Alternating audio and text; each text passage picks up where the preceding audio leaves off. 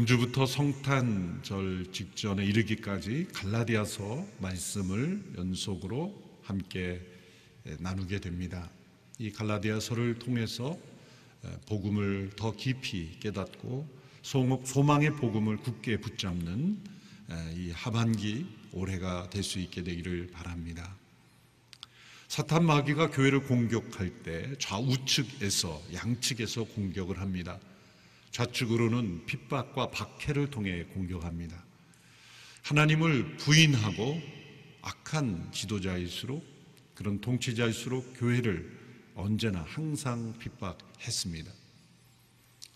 우측으로부터 오는 공격은 복음의 본질을 변질시키는 교회 내부에서 일어나는 교회 공동체 안에서 비롯되는 공격입니다. 외부로부터의 공격 앞에 교회는 더 순결했고 더 능력으로 하나님 앞에 쓰임 받았습니다. 그러므로 외부로부터의 공격보다 내부로부터의 공격이 훨씬 더 효과적이고 그리고 더 큰 영향력을 미치기에 사단 마귀는 언제나 이 내부로부터의 공격, 복음을 변질시키는 그런 일들을 더 많이 행해 왔습니다.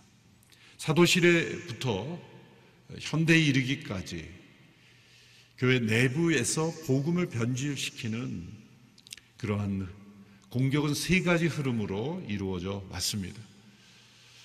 첫째는 율법주의라고 부를 수 있는 것으로서 율법을 지킴으로 구원을 얻는다는 것입니다. 오늘날에 우리에게 이러한 현상들이 있지 않은지 생각해 봐야 합니다. 어떤 교회가 정한 규칙, 그것이 예수 그리스도의 관계보다 더 중요한 것이 된다면 율법주의에 빠지는 것입니다. 이러한 오류를 시정해 주기 위하여 쓰여진 서신이 로마서입니다. 두 번째는 율법주의와 정반대로 반율법주의라고 말할 수 있는 것입니다. 이것은 모든 것이 은혜이기에 내가 어떻게 살아도 상관없다라는 것입니다. 참된 믿음의 열매인 행함의 열매를 무시하고 오직 은혜만을 강조하는 잘못된 생각입니다. 이러한 오류를 시정해 주기 위해서 어, 주어진 서신이 야고보서입니다. 세 번째는 교묘한 것으로서 갈라디아 주의라고 이름을 붙였고 혹은 신율법주의라고 이름을 붙일 수 있는 거죠. 그래서 예수님을 믿는 것을 부정하지는 않습니다. 예수님을 믿고 은혜로 구원을 받는다고 말합니다. 그러나 그것만으로는 부족하다라고 말합니다. 거기에 보충돼야 될 것이 있다. 그래서 역시 등장시키는 것이 율법적인 어떤 규범, 어떤 규칙, 그것을 강조하는 것입니다. 믿음으로 구원을 받지만 그것으로 완성되는 것이 아니라 율법을 온전히 지킴으로써 구원을 보존하고 구원을 완성해 가야 한다라는 생각입니다. 이러한 생각들이 당시에 갈라디아에 있는 교회들에게 널리 퍼졌기에 갈라디아 주의다 이렇게 이름을 붙일 수도 있고 혹은 신율법주의다 이름을 붙일 수 있다고 생각을 합니다. 이러한 오류에 대한 대답으로 쓰여진 서신이 갈라디아서인 것입니다. 그래서 로마서와 야고보서, 갈라디아서 이런 서신들이 복음을 변질시키는 그 사도 시대의 문제들에 대하여 이것을 교정해 주는 서신들이고 또 오늘 우리 시대에 이르기까지 이러한 복음을 변질시키는 흐름들은 계속해서 이어져 오고 있고 현대 교회 안에도 이러한 모습들이 여전히 다양하게 존재하고 또 우리 자신 안에도 이러한 요소들이 있다는 것을 우리는 경각심을 가지고 깨달아 보아야 할 것입니다. 갈라디아서는 사도 바울이 갈라디아에 있는 여러 교회들에게 보낸 편지다라고 오늘 말씀에 기록이 되어 있습니다. 사도 바울이 갈라디아 지역에서의 사역을 마치고 떠난 뒤 얼마 되지 않아서 이런 율법주의적인 복음을 변질시키는 이들이 갈라디아에 와서 그들을 잘못 가르쳤고 바울이 전한 복음을 변질시켰기에 여기에 대응하기 위하여 써서 보낸 편지입니다. 당시에 갈라디아라는 지역은 매우 넓은 지역이었습니다. 오늘날의 터키 지역이 대부분을 이루는데 오늘날의 터키라는 나라도 굉장히 넓죠. 아시아와 유럽을 잇는 아주 넓은 광활한 영토를 가진 나라입니다. 흑해 연안부터 이 지중해 연안까지 이르는 당시에는 주로 남북으로 길게 이어지고 넓게 길게 이어지는 그런 광범위한 지역을 갈라디아라고 이름을 붙였습니다. 그래서 여러분들이 인터넷이나 그런 성경 시대 지도에서 바울의 사역 시대를 갈라디아 찾아보면 갈라디아가 상당히 넓은 지역입니다. 그래서 어느 지역에 있는 교회들인가 이걸 가지고 또 때로 논쟁이 붙기도 합니다. 북부 지역에는 원, 원래부터 그 갈라디아 아, 원주민들이 주로 오래 살았기 때문에 그쪽일 수도 있고 아니면 남부에 이제 로마 제국 시대에 점령되었던 이런 지대 이 지중해 연안을 따라 형성된 이 도시들 남부 지역의 교회들이라고 어, 주장하는 두 견해가 팽팽합니다. 그러나 사도행전 역사를 통해 대조해 볼 때 사도 바울이 제 1차 전도 여행을 다녔던 지역이 남부 갈라디아 지역입니다. 그 지역에 있던 더베, 루스트라, 이고니온, 뭐 비시디아, 안디옥 이런 지중해 연안에 이렇게 붙여 있는 도시들을 따라 바나바와 함께 여행을 했습니다. 중요한 단서는 이 갈라디아서의 이 사도행전 15장에 나타난 예루살렘 공의회에 대한 언급이 전혀 없다는 것입니다. 왜 이것이 중요하냐면은 예루살렘 공의회의 주제가 갈라디아에서의 주제와 동일합니다. 이방인들이 이제 교회 안으로 들어올 때 이들을 어떻게 우리가 양육해야 되는가? 이방인들이 회심할 때 율법을 요구해야 되는가? 당시 유대인 그리스도인들, 율법에 의하여 오랫동안 이 율법을 근거해서 살아갔던 그리스도인들은 이것을 혼합했습니다. 예수님을 받아들였지만 여전히 살아가는 것은 율법으로 살아갔기 때문에 이방인들에게도 율법을 요구하고 그 율법을 준수할 것을 요구했죠. 특별히 할례 같은 것은 매우 유대인들이 중요하게 여겼죠. 예루살렘 공의에서 다룬 문제가 바로 이 문제였습니다. 왜 예루살렘 공의회가 열렸습니까?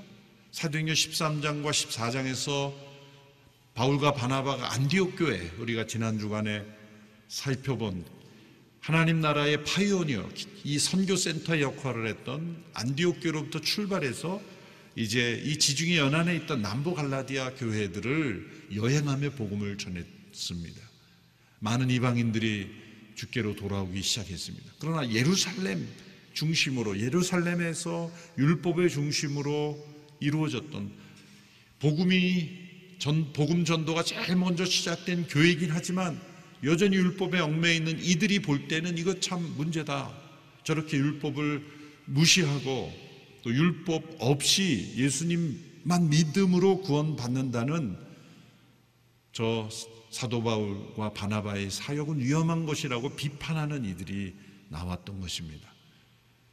그로 인하여 예루살렘 교회에서 그 문제를 가지고 아, 심각한 토론을 벌였고 감사하게도 베드로와 야고보 중심된 사도들이 이방인들에게 율법을 요구해서는 안 된다라는 견해를 밝힘으로써 예루살렘 공의회가 결정되었던 겁니다.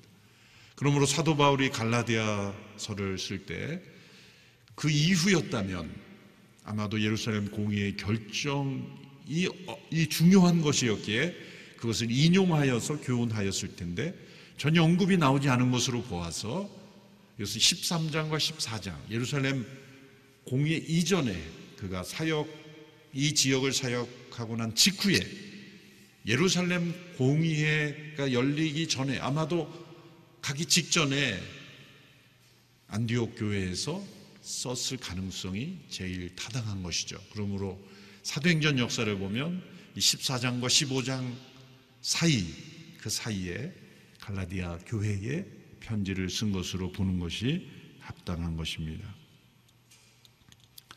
그래서 이 갈라디아서는 복음이 이방에게 전해지는 데 있어서 그 순수한 복음이 무엇인가? 오직 예수님을 믿음으로 구원 얻는 것에 다른 어떤 것도 첨가할 수 없는 것임에도 불구하고 복음이 유대 민족에서 헬라 민족으로, 헬라 민족에서 또 라틴 민족으로, 라틴 민족에서 또 다른 어떤 민족으로 전해질 때마다 사람들이 각자가 경험한 문화와 관습에 따라서 첨가하는 일들이 계속 이루어진 것에 대한 중요한 교훈을 우리에게 주는 것입니다. 복음이 이제 우리 한민족에게도 들어왔을 때 한민족에 오랫동안 토착화된 샤머니즘이라든지 또 유교, 불교 많은 이 민간 신앙으로 인해서 이 복음이 온전히 자신의 생각과 삶 속에 전해지지 못하고 마치 양파 껍질을 벗기듯이 겉은 예수님 믿고 겉은 크리스천이라고 말하지만 한꺼풀을 벗기면 또 유교적인 게 한꺼풀을 벗기면 또 거기 불교적인 것도 나오고 또 한꺼풀을 벗기면 그 속에 샤머니즘 같은 그런 신앙이 나오는 것은 바로 갈라디아 교회에게서 나타난 문제가 동일하게 오늘 이 시대에도 나타나고 있다고 볼 수 있는 것입니다. 갈라디아서 전체를 관통하는 주제 구조를 꼽으라고 한다면 5장 1절의 말씀이 될 수 있습니다. 5장 1절 말씀 같이 읽습니다. 시작. 그리스도께서 우리를 해방시켜 주신 것은 자유를 누리게 하기 위함입니다. 그러므로 굳건히 서서 다시는 종의 멍에를 매지 마십시오. 어떤 사회에 존재했던 그런 신분적인 종이 아니라 영적인 의미의 종. 예수 그리스도의 복음은 우리를 자유케 하는데 자유가 아닌 얽매에 있는 것 그것은 참된 복음의 열매가 아니라는 것입니다. 여기서의 자유는 아무렇게로 해나 해도 된다는 의미의 자유가 아니죠. 하나님을 섬기는 자유. 성령 안에서 누리는 자유. 그것이 온갖 유대인들은 율법을 가지고 그것을 주장했지만 오늘 이 시대 현대교회에 이르러서는 교회가 스스로 만들어낸 수많은 어떤 규칙과 법칙들, 규례들을 통하여 우리 신앙 안에 있는 자유를 앗아가 버리는 경우가 많습니다. 또 교회로부터 오지 않았더라도 자신이 어떤 이 시대의 사상과 흐름, 철학에 얽매여서 복음이 주는 이 자유와 능력을 잃어버리는 경우가 많습니다. 오늘 이 시대 얼마나 사람들이 생각을 많이 합니까? 책도 많이 쏟아냅니까? 또 사상가들, 철학가들, 심리가들, 타종교, 또 교회 내에서도 이상한 이단 사이비 같은 주장들을 하고 우리나라에도 알려진 어느 철학 교수가 여기저기 다니면서 강의를 많이 하는데 사도 시대나 초대교회 이미 위경으로 버려지고 정경으로서의 가치가 인정되지 못한 그것을 가지고 마치 그게 정통성 있는 것처럼 책을 쓰고 또 그게 그건 또 방송에서 잘 내줘요. 정통 사복음서 강의한다 그러면 지상파에서 안 내주는데 이상한 것 같고 기독교의 본질을 말한다 그러면 그런 데는 또 자리를 내주고 이런 시대가 되어버렸으니 참된 복음이 주는 그런 자유와 능력을 사람들이 잘 모르고 있다는 것이죠. 그런 의미에서 이 갈라디아 서를 써야만 했던 이 사도 바울의 이 심경, 그의 이 간절함, 그의 이 복음을 향한 열정을 우리가 이 시대에 회복해야 합니다. 바울은 오늘 1장 서두에서 두 가지 태도로 단호하게 이를 대적하죠.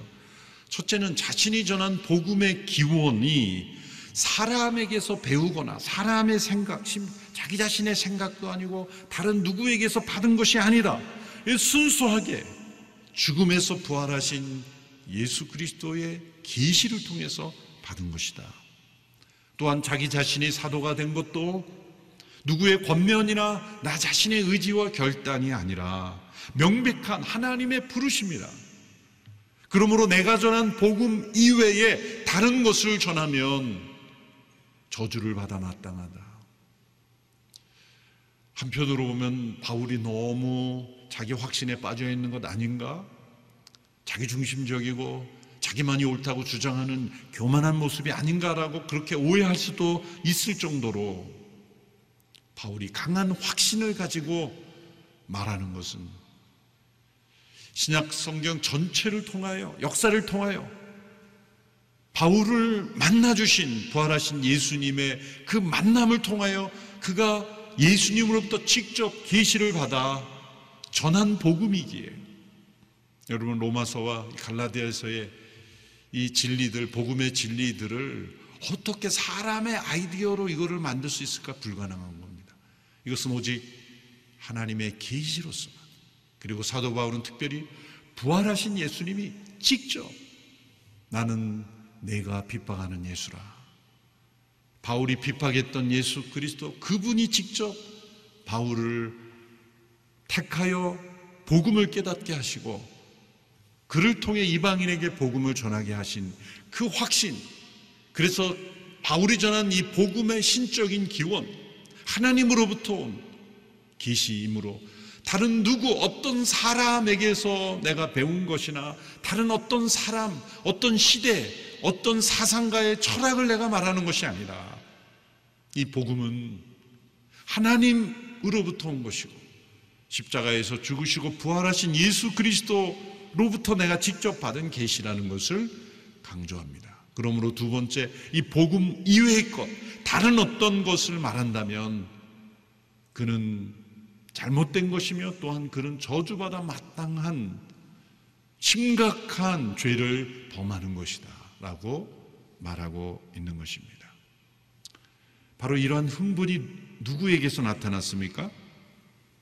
종교개혁 시대에 마틴 루터에게 나타났어요. 마틴 루터가 점잖게 95개조 반박문을 써서 한 것은 아주 이렇게 좀 그래도 점잖게 썼지만 그가 후에 여러 논문을 통해 독일의 귀족들에게 편지를 보내고 또한 여러 사람들에게 써낸 이 여러 편지를 보면 이 교황에 대하여 마귀의 자식이라고 부르기를 주저하지 않아요.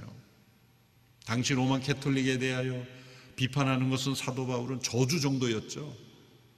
마틴 루터는 그 엄청난 분노로 인하여 복음을 훼손시키고 복음을 가로막는 것이 바로 교회가 되었다는 것에 통탄하면서 그는 당시의 교회 교황청과 그리고 로만 캐톨릭에 대하여 엄청난 저주를 퍼붓습니다.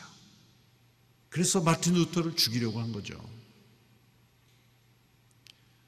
마틴 루터가 왜 이 당시의 로마 교황청에 대하여 그렇게 지옥의 가장 중심부에 가 있을 사람들이라고 그렇게 비판했을 거예요. 복음을 변질시켰기 때문에. 복음을 전하는 이들이 복음을 변질시켰으니 세상이 그렇게 된 것이죠. 면죄부를 발행하고 그 헌금통에 땡그랑하고 동전이 떨어지는 순간 연옥에 있던 지옥에 떨어질 사람이 천국으로 옮아간다는 옮겨진다는 요한 테첼이라는 그런 사제의 가르침에 대하여 이 마틴 루터는 흥분할 수밖에 이 바울의 흥분이 그대로 마틴 루터의 흥분으로 돌아간 거예요. 왜 그렇습니까? 갈라디아 교회의 복음을 변질시킨 사람이나 또 Roman 당시 Roman Catholic이나 문제는 뭡니까? 예수님 그분을 부인하는 게 아니에요. 그래서 더 고약한 겁니다. 예수님 믿는 믿지 말라라고 말하는 사람들이 아닙니다. 로마 제국 믿지 않는 사람들은 예수님 믿을 필요 없다. 예수님이 주님이냐? 시저가 주님이다. 그렇게 정면으로 예수님을 부정하고 믿지 못하도록 한 것인 밖이라면 이것은 예수님을 믿는 것은 당연한 것이지 믿어야지. 그런데 믿는 것으로 불충만해. 이렇게 믿어야 돼.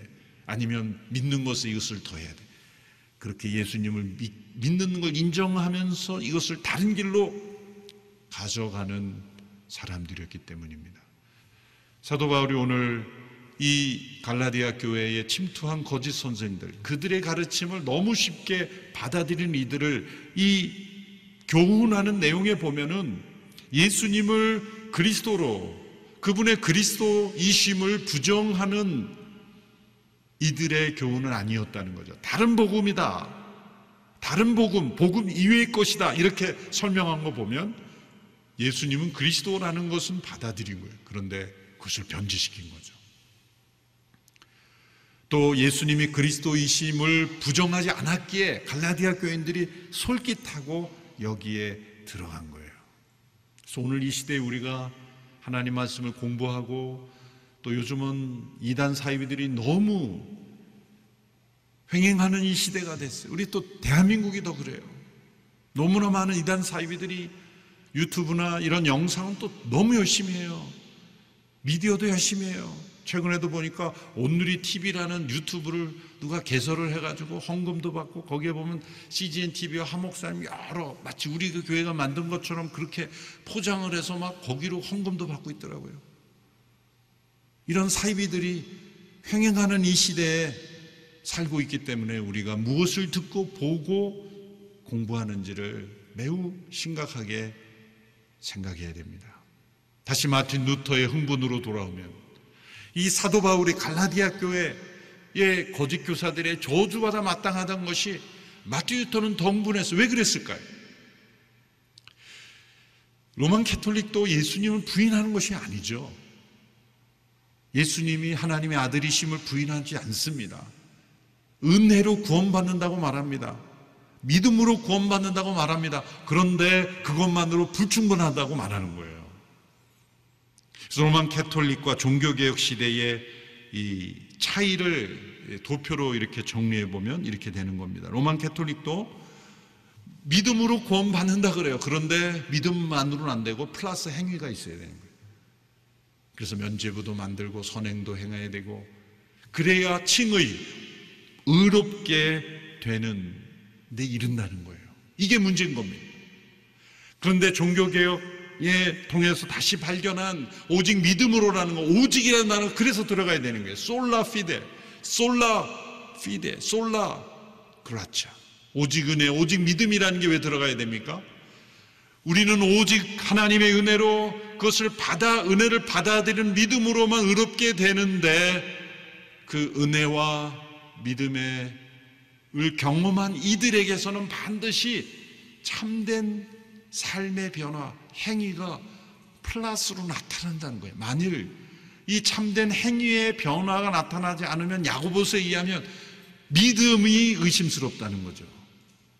참된 믿음은 참된 행위를 반드시 만들어내는데 참된 삶의 열매가 없다면 믿음의 문제가 있는 것이다. 오직 믿음으로 말미암는 참된 행실을 강조하는 것이 야고보서인 것이죠. 갈라디아 교회에 나타났던 문제나 로만 캐톨릭에 나타났던 문제나 동일한 원리기에 이것은 같은 종류의 갈라디아주의 혹은 신율법주의라고 말할 수가 있는 것입니다. 오늘날 교회 안에서도 이러한 오직 은혜, 오직 믿음이 아닌 플러스 알파를 통해 우리가 의롭게 된다고 말하는 것은 바로 다른 복음을 말하는 것입니다. 인간은 끊임없이 인간 스스로 자신을 의롭게 하려는 노력을 합니다. 인간이 스스로 의를 추구하는 것은 인간이 옳지 않은 상태에 있다는 것을 알기 때문이죠. 사람들은 다양한 모습으로 스스로 의를 추구합니다. 일단 열심히 성실히 살면 된다고 말해요. 그러나 방향이 잘못된 성실과 열심은 더 큰 문제를 일으키죠. 그래서 평생을 열심히 살았던 분들이 되게 내가 열심히만 살았는데 방향을 제대로 못 잡았다라고 고백하는 분들이 있잖아요. 열심과 성실 자체는 그 자체는 덕이지만 방향이 잘못되었을 때 열심은 더 큰 후회를 가로막는 거죠. 사도 바울도 열심히 교회를 핍박했어요. 또한 사람들은 이 시대 사람들이 쓰는 방법은 자기의 의를 만들기 위해서 기준을 바꾸는 거예요. 절대적인 윤리, 절대적인 도덕, 절대적인 권위를 가진 진리는 존재하지 않는다고 말하는 겁니다. 각자가 자기가 생각하는 것이 존중돼야 된다. 각자의 인권을 존중해야 되므로 각자가 느끼고 생각하고 옳다고 하는 바를 다 인정해 줘야 한다. 포용해야 된다. 얼마나 멋있습니까? 그러면서 없애버리는 게 뭐냐면 모든 사람들이 받아들여야 될 객관적인 진리의 권위는 없다는 겁니다. 그래서 여기에 한 가지에서 이 사회적 성운동이 나오는 거예요. 남자와 여자로 주어진 것은 없다. No givens. 주어진 게 없는 거예요. No rule, no limit. 인간에게 어떤 제한이나 어떤 규칙이나 주어진 제한은 없다는 거예요. 그러므로 생물학적으로 자신이 남자로 태어났어도 스스로 여성으로 느끼면 그때 당신은 여성이 될 수 있다. 성의 구분까지도 그 리미트를 뛰어넘으려는 인간의 이 모습은 어떤 모습일까요? 사회 전반에 흘러 있는 인간이 따라야 될 절대 기준은 없다는 거예요. 모든 것은 상대적이라는 거예요. 그러므로 각자가 옳다고 여기는 그것이 옳은 것이다. 다른 사람의 기준 혹은 객관적으로 성경의 기준을 따라 살 필요가 없다. 그런 식으로 규범을 바꾸는 겁니다. 기준을 바꿈으로 자신을 의롭게 하는 거예요. 무서운 것이죠. 세상의 기준이 많이 바뀌었어요. 세상의 성은 이제 두 종류가 아니라고 주장하는 사람들이 점점 많아지고 있어요. 왜 세상에는 남자와 여자, 여자와 남자만 있느냐? 30개도 되고 50개도 되고 수백 개도 될 수 있다. 이런 해계망측한 논리에 근거해서 사람들이 방황하는 거예요. 절대적 기준이 없다는 거예요. 여기에 모순이 있다는 걸 제가 여러 번 말씀드렸죠. 이건 계속 얘기해 드려야 돼요. 자, 잘 보세요. 모든 사람들이 받아야 될 절대적 기준은 없다라는 거죠. 그런데 요 문장만큼은 절대적이라 그래요. 거짓말이죠.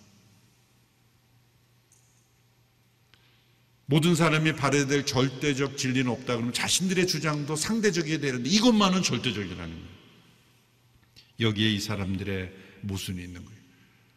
세상은 또 이렇게 심리적 기준을 바꿈으로써 자신을 의롭게 하고 또 교회 안에서는 교회 역사가 흘러가면서 수많은 규칙과 규범들을 만들어내기 시작했어요.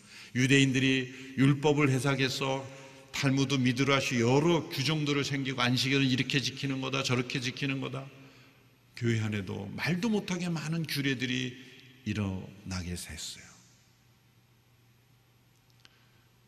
그것을 지킴으로 우리가 의롭게 되는 게 아닌데 우리를 의롭게 할 수 있는 건 오직 예수 그리스도의 십자가의 보혈일 뿐인데 그것을 잃어버리고 복음 이외의 것을 복음보다 더 중요하게 여기고 있어요.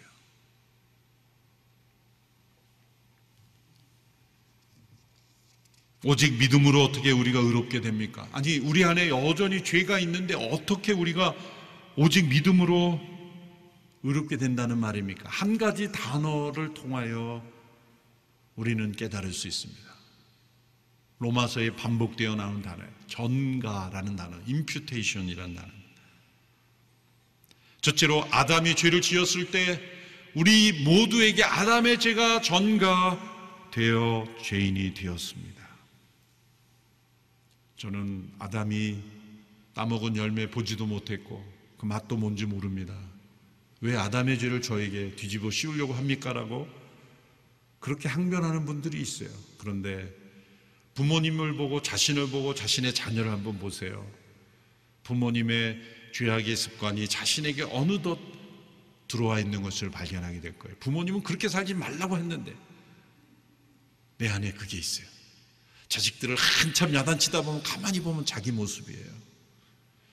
많이 흥분하고 많이 분노할수록 보면 자기 자신의 모습일 가능성이 많아요.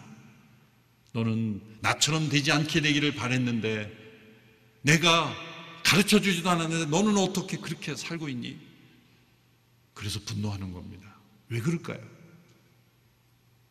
이 죄의 전가, 아담의 죄가 우리에게 전가될 때 이것은 유전을 통해서도 죄가 우리에게 전가되기 때문이에요.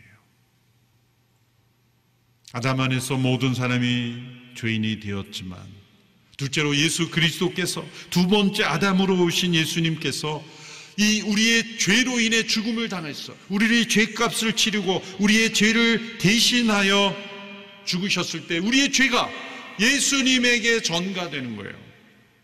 이것이 하나님의 방법입니다. 우리의 모든 죄가 예수님께 전가돼요. 예수님이 그 죄값을 치르신 것입니다. 그러나 거기서 끝나지 않아요. 복음은 우리의 죄를 해결해 주시는 것만으로 끝나는 게 아닙니다. 세 번째, 예수님이 부활하심으로 그 그리스도의 의로움이 우리에게 의로움으로 전가되는 겁니다. 이 세 가지 전가가 예수님을 통하여 우리에게 일어난 것입니다. 예수님은 우리에게 의로움이 되시는 거예요. 그래서 그리스도로 옷 입으라. 그리스도로 옷 입으라. 예수님을 믿는다는 것은 예수님의 의가 나의 의가 되는 것입니다. 그러므로 내 안에 죄가 여전히 있지만 그 예수님의 의가 나의 의가 되기에 우리는 하나님 앞에 의롭다 여김을 받는 거예요. 우리의 어떤 선행도 하나님 앞에서는 의가 될 수 없어요. 우리의 모든 하나님 앞에 더러운 옷 과 같다 그랬어요. 갈라디아서 1장 4절에서 바울이 이 복음의 진리를 간단하게 이렇게 다시 설명하고 있죠. 1장 4절의 말씀 같이 읽습니다. 시작. 예수 그리스도는 하나님 곧 우리 아버지의 뜻을 따라 이 악한 세대에서 우리를 건져내시려고 우리 죄를 대신해 자신의 몸을 내주셨습니다. 이 간단하지만 이 복음이 가장 강력한 능력입니다. 이것 외에 다른 어떤 것을 덧붙일 수 없습니다. 우리를 건져내시려고 죄에서 건져내시고 이 죄의 종이 된 자들을 사로잡고 있는 악한 세대에서 우리를 건져내시려고 그분 자신을 하나님의 아들을 내어 주심으로 우리의 죄값을 치르신 겁니다. 우리의 모든 죄를 예수 그리스도에게로 전가시키고 그 예수님의 의로움을 우리에게 전가시킴으로 마틴 루터는 이것을 The Great Exchange다. 위대한 교환이라고 말했죠. 이것을 통하여 우리를 자유케 하신 거예요. 그러므로 세상의 모든 종교들, 사상들은 언제나 한마디로 do에, do, 무엇인가를 해라. 너희들이 무엇인가를 해야 된다. 그러나 예수님은 십자가에서 말씀하십니다. done, 다 이루었다. 다 이루었다. 우리가 의롭게 되기 위해서 해야 할 것은 아무것도 없습니다. 오직 은혜로 주신 이 값없는 선물을 받아들이는 것. 그것을 믿음이라고 말합니다. 이 오직 은혜로, 이 오직 믿음으로 죄로부터 자유케 되고 악한 세대에서 건짐을 받은 사람은 다르게 살 수밖에 없습니다. 땅에 속한 삶이 아니라 하늘에 속한 삶으로. 우리의 소망은 땅에서 하늘을 바라보는 게 아닙니다. 하늘에서 땅을 바라보는 거예요. 세상의 비전은 현재에서 미래를 바라보는 것입니다. 그러나 그리스도인의 비전은 미래에서 현재를 바라보는 영혼에서 지금을 바라보는 거예요. 다른 시각으로 살아가는 겁니다. 그러므로 삶의 행위가 변할 수밖에 없는 겁니다. 열매입니다. 우리가 어떤 선한 행실을 하더라도 그것으로 우리가 의롭게 되는 것이 아니라 우리가 의롭게 된 자에게 변화될 수밖에 없는 열매로 우리가 선한 행실을 이루어가야 되는 겁니다. 그러므로 사도 바울이 1장 초반부에 다른 서신과 달리 다른 서신은 다 인사하고 또 그 대상들로 인해 감사도 표시하고 예의를 갖추고 편지를 시작했지만 곧바로 책망과 야단으로 들어가는 이 바울의 긴급한 심정 이 바울 안에 있는 이 의로운 분노 이 복음에 대한 열정이 오늘 이 시대에 우리에게 필요한 것입니다. 복음은 그렇고 그런 거야. 다 그런 거지. 그냥 열심히 믿으면 돼. 교회가 하라는 대로 하면 돼. 그 정도에 그쳐서는 안 되는 거예요. 예수님의 죽음을 통해 나의 죄가 그분께 전가되고 그분의 의로움이 나에게 전가된 이 사실. 이것을 우리는 평생 매일 묵상하고 그리고 그 복음 안에 거할 때 우리에게는 놀라운 자유의 은혜가 임할 줄로 믿습니다. 기도하겠습니다. 하나님 아버지, 복음 안에서의 자유를 허락하셨지만 스스로 또다시 종의 멍에를 매는 어리석은 자들이 되지 않게 하옵소서. 일장에 나타난 사도 바울의 이 엄청난 안타까움과 분노가 복음에 대한 사랑으로 우리에게도 있게 하여 주시옵시고 예수님의 죽음, 부활, 우리에게 주신 영원한 생명에 대한 진리의 지식이 우리 가운데 온전히 분별력 있게 확신으로 우리의 삶으로 체험되게 하여 주시옵소서 예수님의 이름으로 기도하옵나이다. 아멘.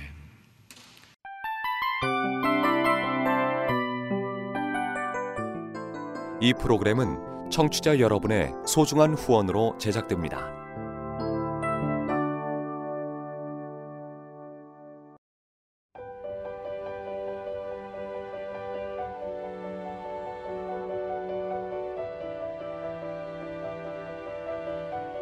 세상에는 수많은 교회들이 있지만 더 깊이 있는 말씀 강해를 찾기 위해 크기로만 교회를 선정하지 않습니다.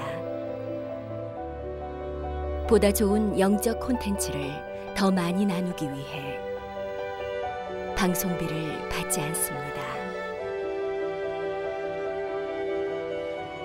1년 365일 복음만 전하고 싶어서 우리는 광고를 하지 않습니다.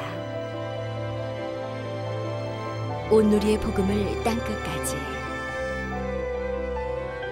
CGN TV와 함께 땅끝 선교사가 되주세요.